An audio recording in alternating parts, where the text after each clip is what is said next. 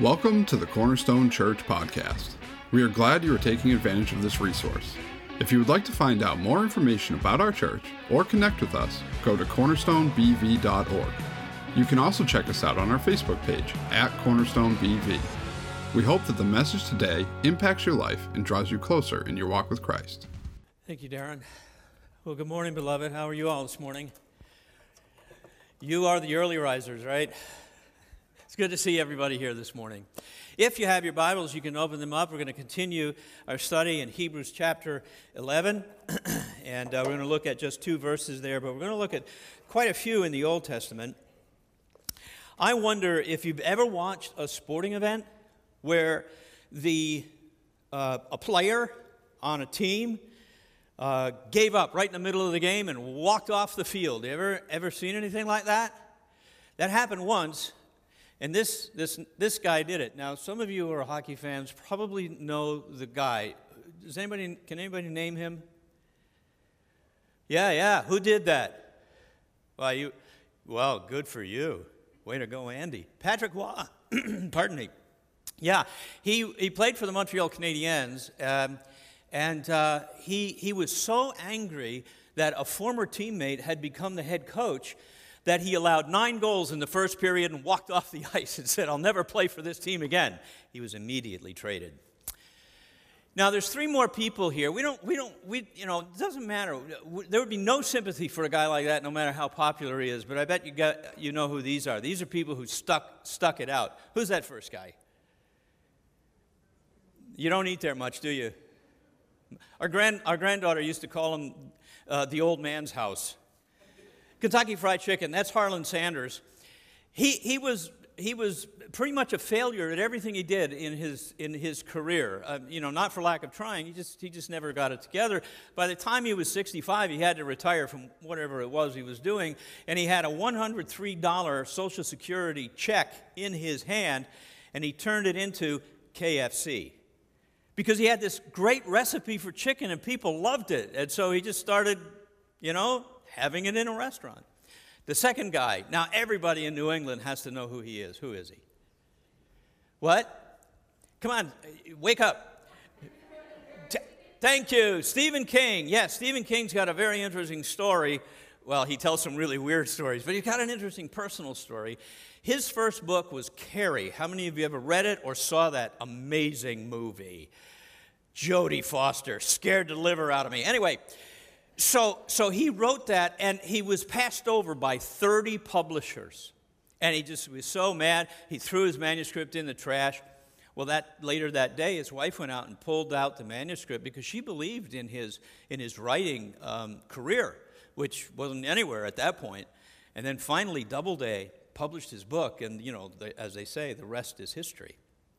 Now, there's only a certain pe- number of people here who will probably remember, unless you like really old black and white films, who the guy on the very end is. Who is that? Fred Astaire. Fred Astaire. Grace Kelly said of Fred Astaire that, that the history of dance on film will be uh, uh, Fred Astaire's history. But you know, when he first had his, his um, screen test, the very first screen test, that he ever did, the producer took down uh, three sentences can't act, balding, dances a little. Well, these people stuck with it. You know, following Jesus is not something you can opt out on when the going gets hard. And that's the story of Sarah that we're going to look at. So let's pray. Heavenly Father, we love stories like these three men and others where um, they succeeded because they kept at it. While we're not famous like them, we are famous to you in heaven, and we want to keep at it, and we want to learn about faith. So, Father, I pray that as I preach and as everybody hears, you will use this moment to convey grace to the souls of everyone here to endure in the faith and to be, and to be confident that you will keep us faithful. We pray this in your name. And everybody said, Amen. Okay, so when it comes to following Jesus, quitting midstream is not an option for a Christian. It's like the writer to the Hebrews says we need endurance. Now, first of all, we should recognize that Jesus promised, actually warned and promised, uh, what it would be like for us if we were going to follow him. The world would hate us. That's exactly what he said. Uh, we invite the hatred of the world. If the world hates you, just remember that it hated me first. If, it, if you belong to the world, then the world would love its own. But I chose you out of the world, and you don't belong to it. And that's why the world hates you. So we should never be surprised that there's opposition to our following Christ. And I've observed in, in my own life, and this may be true for you, that it's not often the huge challenges that I face that get me overwhelmed. It's the buildup of all the small things, and then there's that last one, and then uh, it just seems like I've reached this impossible height. And you may be here this morning like that. In fact, you may be wondering when your impossible situation will be over.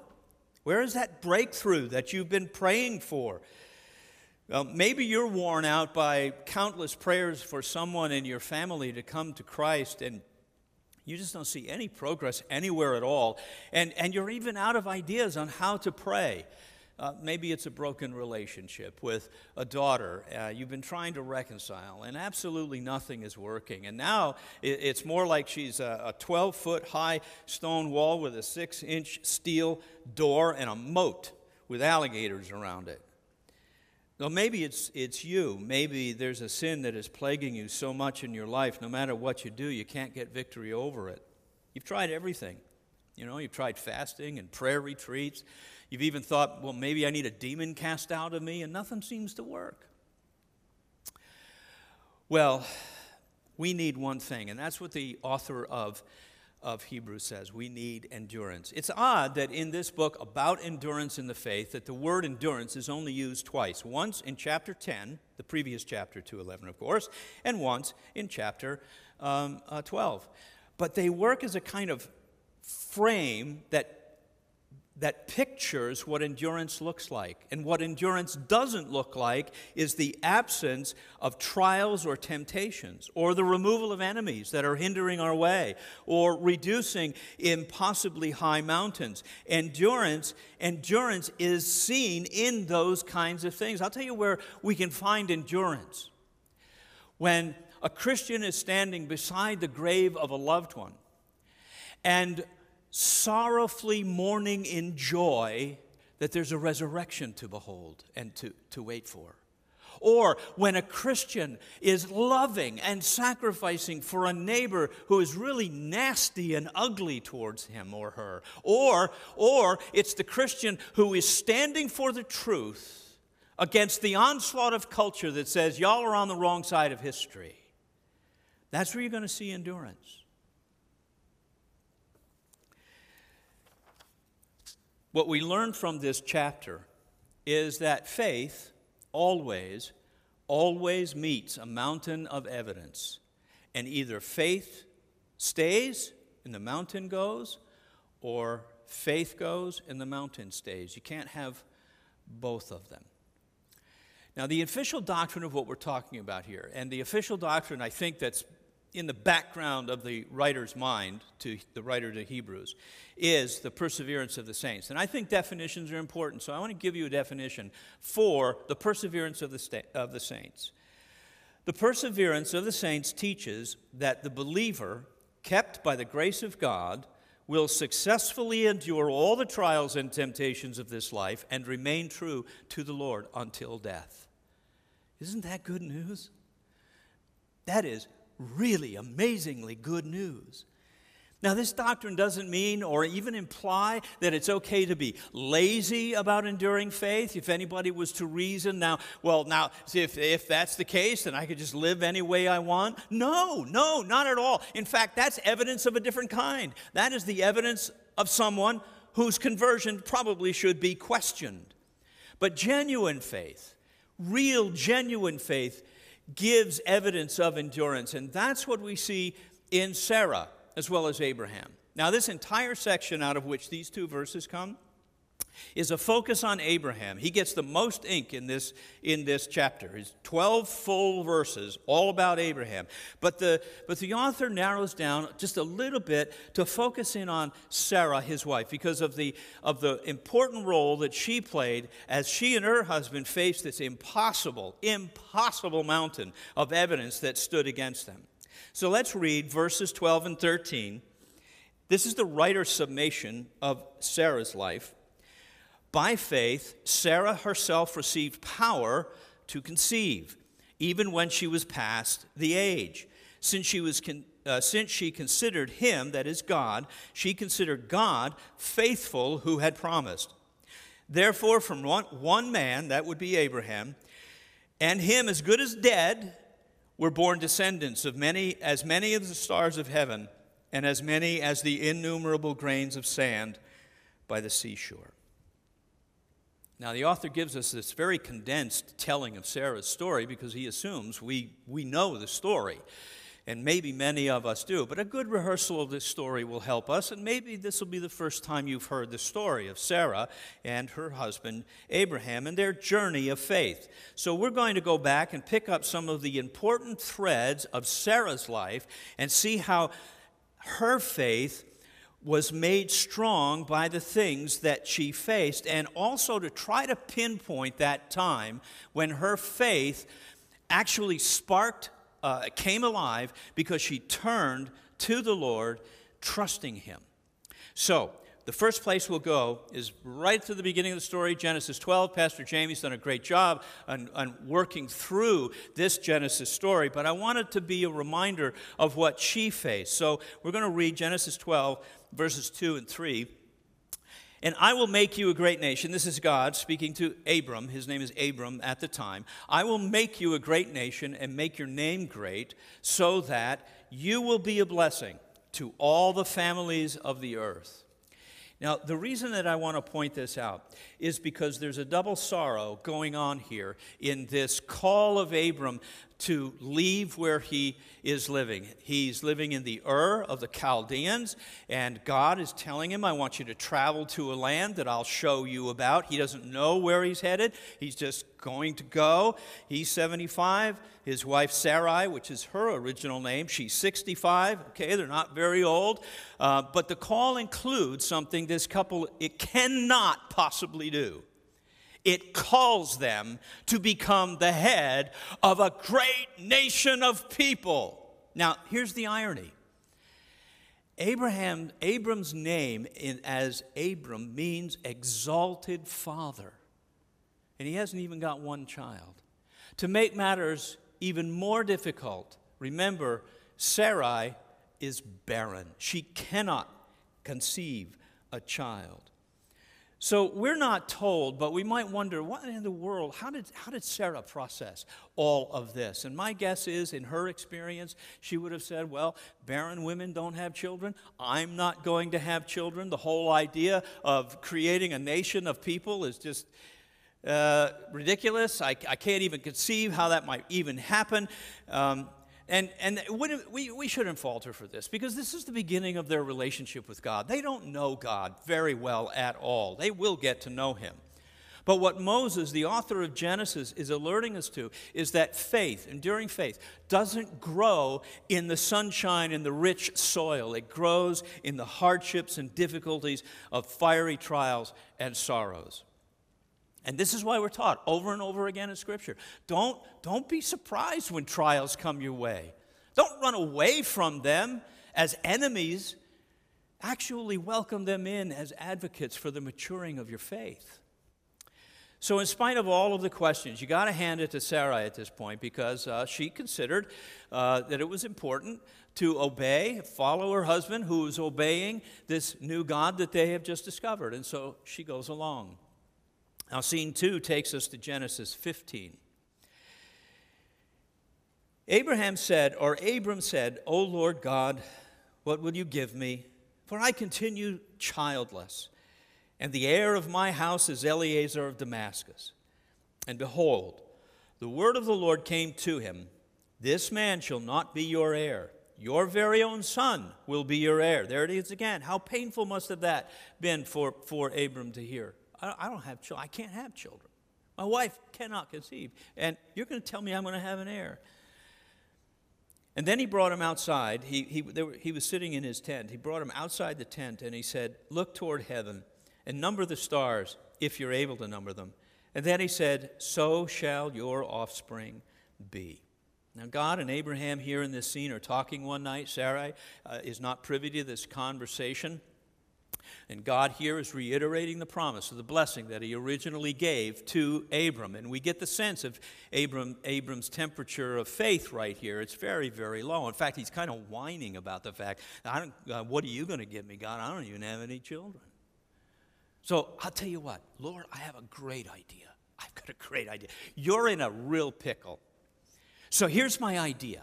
See Eleazar over there? He's been with me a long time. He's, he's just a favorite of ours. You know, he's, he's not really a son, but just make him the heir. I mean, that'll get you off the hook.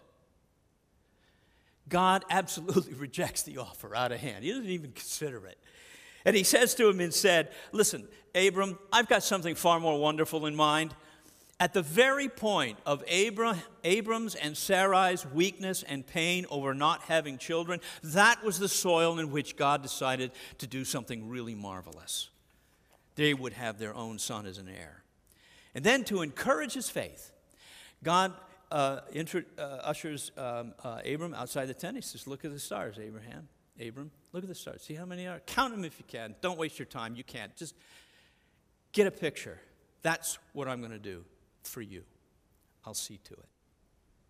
Well, now we come to scene three, Genesis 16, where uh, faith becomes a great train wreck in the life of Abram and Sarai. Now, Sarai, Abram's wife, had borne him no children. She had a female Egyptian servant whose name was Hagar. And Hagar, or, and Sarai said to Abram, Go now, the Lord has prevented me from bearing children. Go into my servant. It may be that I shall obtain children by her. And Abram listened to the voice of Sarai, and he went into Hagar, and she conceived. And when she saw that she had conceived, she looked with contempt on her mistress. And Sarai said to Abram, May the wrong done to me be on you. I gave my servant to your embrace, and when she saw that she had conceived, she looked on me with contempt. May the Lord judge between me and you. Ooh. Impatience is a very human thing, isn't it? Even for Christians. Now, here we see an 86 year old man, Abram, 76 year old wife, Sarai, taking matters into their own hands. It's like watching a train wreck. You can't look away, and it's just going to be a mess for the rest of their lives and even for generations to come. Sarai is still barren. She's super frustrated with God's timing. And so she invents her own plan to help God out of the tight spot that he's gotten himself into. Oh, how many times do we find ourselves trying to protect God's reputation by human means? No different. So Sarai virtually commands Abram to conceive a child with her Egyptian servant Hagar. Hagar agrees to the plan. Apparently, she must have seen some sort of a benefit on the horizon for her. And for reasons just too amazingly foolish to contemplate, Abram agrees. And when this plan goes south, and surely it will, I wonder if he's going to use Adam's defense. It's the woman you gave me. Hagar conceives a son. They name him Ishmael, which means God will hear. God did not bless Ishmael by bringing him into the covenant God made with Abram. He was outside that covenant. Now, Ishmael would eventually be able to come into that covenant with faith in the promises of God, and certainly because of Christ, but not that moment. God was focused on his purposes. So now we go back to Hagar. As soon as she became filled with pride, you know, she looked down on her mistress, Sarai, said, nah, nah, nah, nah, I've got the son. And this infuriated her, of course. There was more pain in Sarai's life as, as a result of this foolish decision. And she insisted, she insisted that Abram kick her out of the family. And Abram was a little reluctant. This is his son, but eventually he caved. Uh, in fact, uh, Sarai uh, probably got um, uh, almost making physical threats against Hagar, and she had to run. She, she fled into the wilderness where God eventually met her and took care of her. It's a very sad story. But there's a lesson here for us about the nature of enduring faith that helps us to overcome our unbelief. When our hearts want something so desperately that we're willing to sin to get it, that's faith's danger zone. It's like walking into a minefield with a sign on it that says, if you walk here, you've already given up on the providence of God. We're even told in Proverbs 3, aren't we? Trust in the Lord with all your heart. Don't lean on your own understanding. Don't make your own plans to save God's reputation. And always acknowledge God, and He'll make your way straight. So, Sarah is a very good example of temporarily derailing faith. Enduring faith remembers that God orders our lives according to His purposes and promises and our needs. And we're wise when we listen to His advice and receive the direction that He gives us. So let's move on to the final scene, scene four. This is actually taken from two places in Genesis Genesis 18 and Genesis 21. And this is faith's great, greatest wonder. The Lord said, I will surely return to you about this time next year. And Sarah, now their names are changed, Sarah, your wife, will have a son. As Sarah was listening at the tent door behind him. Now Abraham and Sarah were old, advanced in years. The way of women had ceased to be with Sarah. And so Sarah laughed to herself, saying, After I'm worn out and my Lord is old, shall I have pleasure? The Lord said to Abraham, Why did Sarah laugh? I love that. Why did Sarah laugh and say, Shall I indeed bear a child now that I'm old? Listen to this and catch this phrase Is anything too hard for the Lord? At the appointed time, I will return to you about this time next year, and Sarah will have a son. The next year, the Lord visited Sarah uh, just as he said, and the Lord did to Sarah just as he promised, and Sarah conceived and bore Abraham a son in his old age at the time which God had spoken to him. And Abraham uh, called the name of his son, who was born to him, who Sarah bore him, Isaac. You know, sometimes with God, the events that seem to be delayed for so long suddenly pick up speed. It's almost like it'll turn, it'll just make your head spin. After 13 years have passed, at the age of 99 for Abraham and at the age of 90, uh, uh, 80, uh, 89 for Sarai, God visits once again to announce the time is near, and you're all, you, Abraham, you're going to become the father of a multitude of nations. Now, his name was Exalted Father. Now, his name's going to be the, the, the father of a multitude of nations. And in order to drive that point home to these, these, this old couple, God changes Abram's name to Abraham, which means the father of a multitude of nations. And he changes Sarai's name, which means princess, to Sarah, which means the mother of kings of nations. Now, their names are actually carrying now the very promise that God intends to fulfill. God tells them that this time next year they're, they're going to have a son, and they both laugh. They just, oh yeah, that's, a, that's funny. Abraham's laughing because he can't believe that a 100 year old man and a 90 year old woman are going to have a son and have to bring him up. But Sarah laughed too. But when God heard her laugh, he responded differently. He responded with a question Is anything too hard for the Lord? And this is the moment when I believe that Sarah's heart turned with faith towards God, believing in Him. This is when she began to consider that God is faithful to complete His promises. God was challenging her heart, her heart broken over years of sorrow, years of longing, years of pain. She's looking at the evidence.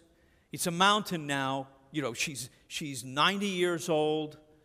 She's never been able to conceive. It just staggers her mind. And the Lord says to her, Is anything too hard for the Lord? Now, this word hard is fascinating because most of the places in the Psalms, that word is translated wonder or wonderful or wonderful deeds. Is anything too wonderful for God to do? That's the question he's asking her. Is anything too wonderful? Uh, look, Sarah, I know it's an extraordinary thing that I'm telling you. It's extraordinary. I know you can't get your mind around it. I get that. But really, I am the Lord who does wonders. I do wonderful deeds. Do you want to see some, Sarah? I'm up to it. That's why I believe that her whole heart changed at that moment to believe that God was wonderful. As that word wonderful, the, Lord is wonderful, kind of uh, filtered down through her mind into her heart and deepened and took root in her soul, she began to believe that God could and would keep all of his promises. And the promises, they took root in her heart. And as that happened, God was giving her, this barren woman, the power to conceive a child. The next year, Isaac was born. And I think, I think the couple commemorated what happened that year before because Isaac's, na- Isaac's name means he laughs because they laughed. So they wanted to remember this wonderful deed that God had done in their lives as a reminder that with God, miracles are never too hard, His promises are always wonderful, and impossible situations are never a deterrent to obedience to Him. So, let's ask what does the author of Hebrews want us to learn from the story of Sarah? And I think it's three things. First of all, God stretches our faith through impossible circumstances. Sarah's faith did not come without its struggles, without loss, without pain. It was a very long journey filled with valleys of doubt, maybe sometimes a little glimmer of hope, but huge frustrations all along the way. And maybe, maybe she had even given up the idea entirely. But at the age of 90, she discovered that God is the God of wonders, that He could be trusted, and that she continued trusting Him, this same God, for the next 36 years until the day that the Lord took her home. So here's my question for you this morning how many things has the God of wonders been stretching you in your faith through this year? Are you letting Him? Are you discovering Him as the wonderful counselor that Isaiah talks about in Isaiah 9 6? Here's another question On what basis can we trust that the stretching of our faith will be a great blessing to us? And here's the answer in Hebrews because we are in a better covenant than the one Abraham had. It's not a different covenant, it's not different. It's better because it's been completed by Jesus Christ, who is the descendant that God had always seen down the generations that would come through Abraham. If you are in this covenant with Christ, you are in the covenant with Abraham. You are the son, you are the daughter of Abraham and Sarai, of people of faith. God will keep you in this covenant. There's no way that you can escape this covenant unless you were never in the covenant. You will be kept for the day of your salvation. That's this covenant that we just commemorated. That's why God is stretching your faith. The covenant with Abraham, the, the way it flows through the scriptures is, is like the, uh, the Mississippi River. If you've ever seen the headwaters of the Mississippi River, it's in Itasca Saint, Saint it's not Itasca Saints Park, but Itasca State Park in northern Minnesota. There, the headwaters are like a little creek you can actually jump over them. I've done that. I've jumped over. I didn't wasn't able to get all the way and got splashed in the water, but it's not very wide. I mean, we're talking about maybe two feet at the most, where the headwaters begin. 50 miles downstream, however, the Mississippi River is as wide as 50 miles across. Further down, when you get to Louisiana, pretty much the Mississippi is a mile wide all the way to the Gulf of Mexico. From this couple, this barren old, probably impotent man came Christ and a flood of grace into the world. And you, if you know Christ, you are in that flood of grace, He will not let you go. The second thing is that God shapes our faith by His unseen promises. Often, the, um, Jesus would ask His disciples the question, Where's your faith? It, it just seems like that was one of Jesus' diagnostic questions. It wasn't that the disciples had lost their faith or um, uh, didn't know they had faith. Maybe they put it in the wrong places. But Jesus assessed faith as small or great or weak or strong, depending on what people believed about him. He was supposed to be the object of their faith. See, we don't, as Christians, we don't have faith in faith. We don't have uh, a generalized faith. We hear people saying, well, you just got to have faith, or we have faith. Where is it? On whom does your faith depend? Your, your faith must depend on a person, not a circumstance, not an event, nothing but Jesus. If your faith is focused on Him, you can say legitimately, I believe God will come through. I, I uh, was watching something, there was some, some I, I forget, some show, and this, and this fellow was talking about faith. And, uh, and, he, and eventually he said, Well, I, I, uh, I consulted with the universe and I got this particular idea. And I went, Oh, for crying out loud. The universe is dead. It's not, if it's talking to you, you need to go see a doctor. But his faith is generalized. Is really, I think, what he was saying, whether he knew it or not, is his faith was in himself and not outside himself. General faith doesn't work for us. And so, what the Lord does, He is the author and finisher of our faith, the shaper of our faith. We could say that throughout our lives, He's maturing our faith. Through all the years of struggles with the promises of God, God shaped the faith of Sarah and Abraham. And, and we're a lot like those two. We're, we're a lot like them. We, we would have been content in our lives with a few happy friendships, but instead, God wants us to have deep and nourishing friendship with the Son of God and with one another. You know, we might, we might uh, settle or aspire for a little earthly success before we die, but God wants us to aspire for the impossibly high honor of heavenly glory. We'd like to think that we'd be happy with a little bit of wealth, you know, a moderately comfortable retirement, and a whole lot of good health, but God wants us to be happy with everlasting life and joy and peace that He has in store for us now and in the future forever.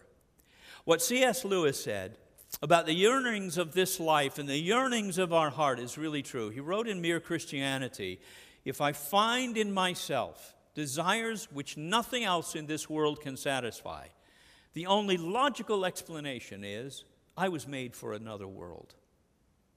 We are. We are made for another world. And that's where we need to fix our attention, our focus, and our hope in Christ. God stretches our faith through facing and overcoming impossible circumstances. He shapes our faith uh, through acting on His promises, and He sustains our faith in tireless waiting. As we've seen, Sarah's journey was a pretty bumpy one. Over 62 years that she walked with God, she experienced the wonderful deeds of God in her life. And yet we have to ask was her faith perfect? The answer, of course, is no, it wasn't perfect, but it was perfected. I mean, let's, let's take a stock at some of how her faith was imperfect. She abused her servant Hagar.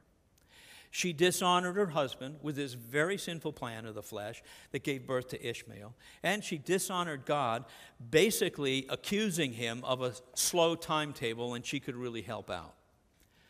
But notice the important thing you will never see God, you will never see in all of that God doing anything except overlooking all of her defects of faith and blessing her anyway signified by giving her that new name to show that she has favor with God as the mother of the nations of kings. She earned God's, pardon me, she earned God's commendation not because of her perfect performance, but in spite of her checkered performance. Because in the struggle, she discovered the only foundation for faith is She considered God faithful. That was the key right there for the author of Hebrews. She considered God faithful, and that is what God used. And so it is with us. Regardless of the many ways that we become discouraged by the outcomes uh, that we had hoped for that we don't see, or many ways, big and small, that we wear down and, and we might lose some resolve to follow Christ, or even the number of times that we might take matters into our own hands and try to help God out by using some sinful means to attain the ends that we want, God will often step into our lives with a calming word, and that word is this from Psalm 27 Wait for the Lord. Be strong let your heart take courage. Wait for the Lord. To wait for the Lord means to rely on Him, sure, to study Him, to study His attributes, commit to His power. I'm going to trust the power of God. I'm not going to trust the power of Bob. I'm going to embrace the goodness of God. I'm going to ask for the wisdom of God. This is what it means to wait. Because God knows how to bring together all of the strands of the threads of our lives and superintend those to bring about His plans, not our own. Several years ago, Nita and I were in a, in a sitting in a Sunday school Bible study of another church, and the uh, teacher, who I, I, I, believe he was, he was on staff, I, I, I don't right, rightly recall, um, but he, they were talking about a book. They were studying a book. And the chapter that day was on the fatherhood of God. And the author of the book said that he had begun to learn how to pray to his heavenly father by asking him to father him into those things that they were facing. Now, when it comes to facing challenges, big or small, I am really bad, really bad at stopping and praying. I've got to admit it, okay? It's like, oh, I know what to do. Let's just get on with it. And I have this wife who is wonderful and says, Have you prayed about this? And in midstream, I go, Uh huh, right now. I'm praying right now. But we learned from that teacher no matter what you're facing, if you're going to embrace the goodness of God, if you're going to ask God for the wisdom of God, if you're going to trust and rely on God, then remember that He's your Father. Now, as a father, I remember what it was like to be a father. I wanted my children to grow uh, in understanding who God was, but, but to grow in their lives and do wise things, make good choices. They, they didn't always, neither did I. But that was my intention. Well, we have a Heavenly Father who is perfect and knows exactly how to deal with us in perfect ways and can usher us into His will if we will ask. So we pray, Our Father. What are we asking for? We're asking Him to father us. So we begin our we begin our prayers most of the times when we're facing these big or small decisions to say, Father, you know, you know, you know my impulse to just go and do this thing. Stop me from doing it and father me into your will. It's been a great deterrent to that impulse to take matters into my own hands. So I want to conclude this message by giving you the same opportunity. With the number of people who are here, there surely are things that you're facing big things, huge things impossible things, small things, annoying little things. And you just want to you just want to get through it. But your heavenly Father wants you to get through it with his wisdom and with his goodness and as an exhibit of his glory. So I want to give you an opportunity to do that uh, this morning as well. I'm going to close in prayer in that, in that very way. And so uh, just ask the um, worship team to return here and, and prepare for the end of the service. But as we do, I want you to think about that thing that you're facing. Maybe somebody says you're not facing anything, but you know somebody else who is. Pray for them while we pray. Since the God and Father of the Lord Jesus Christ is your Father, since by the blood of Christ you can come before the throne of grace and ask for those things that you have need of at the time you have need of them. since He is a good God and wants to do good things to you to demonstrate His great glory, you're free to ask. But ask this way Father me into your will.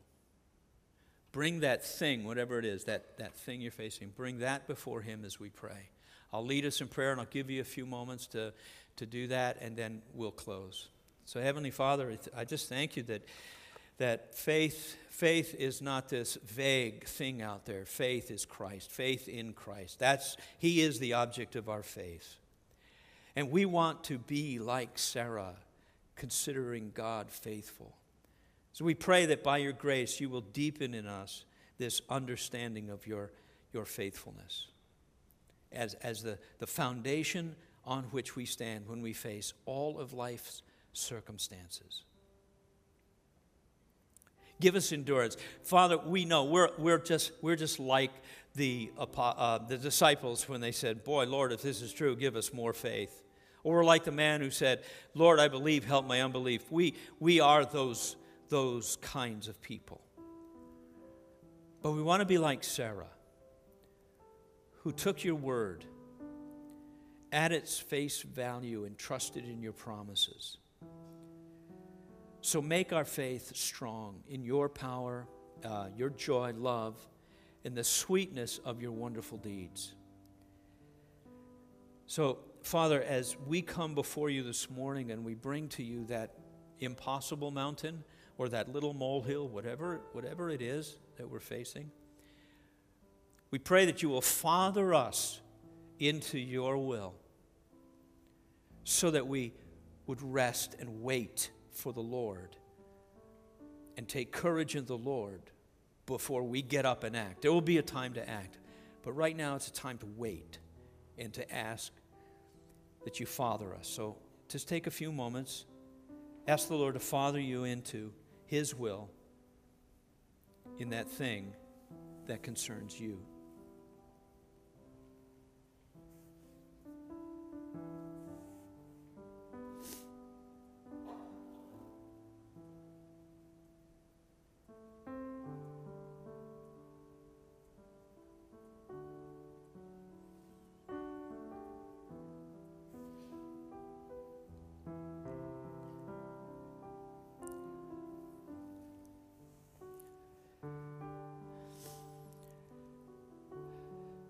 Father, we thank you that you are the one who comes to us with this calming word to wait for the Lord, to be strong, to not, to not be discouraged, but to take courage. We thank you for the faith that you give us as a gift that will never be shaken. And we entrust into your hands all those things that matter to us the most because we know that they concern you as well. Thank you for being our Father because of your Son. And we pray this in his name. And everybody said, Amen.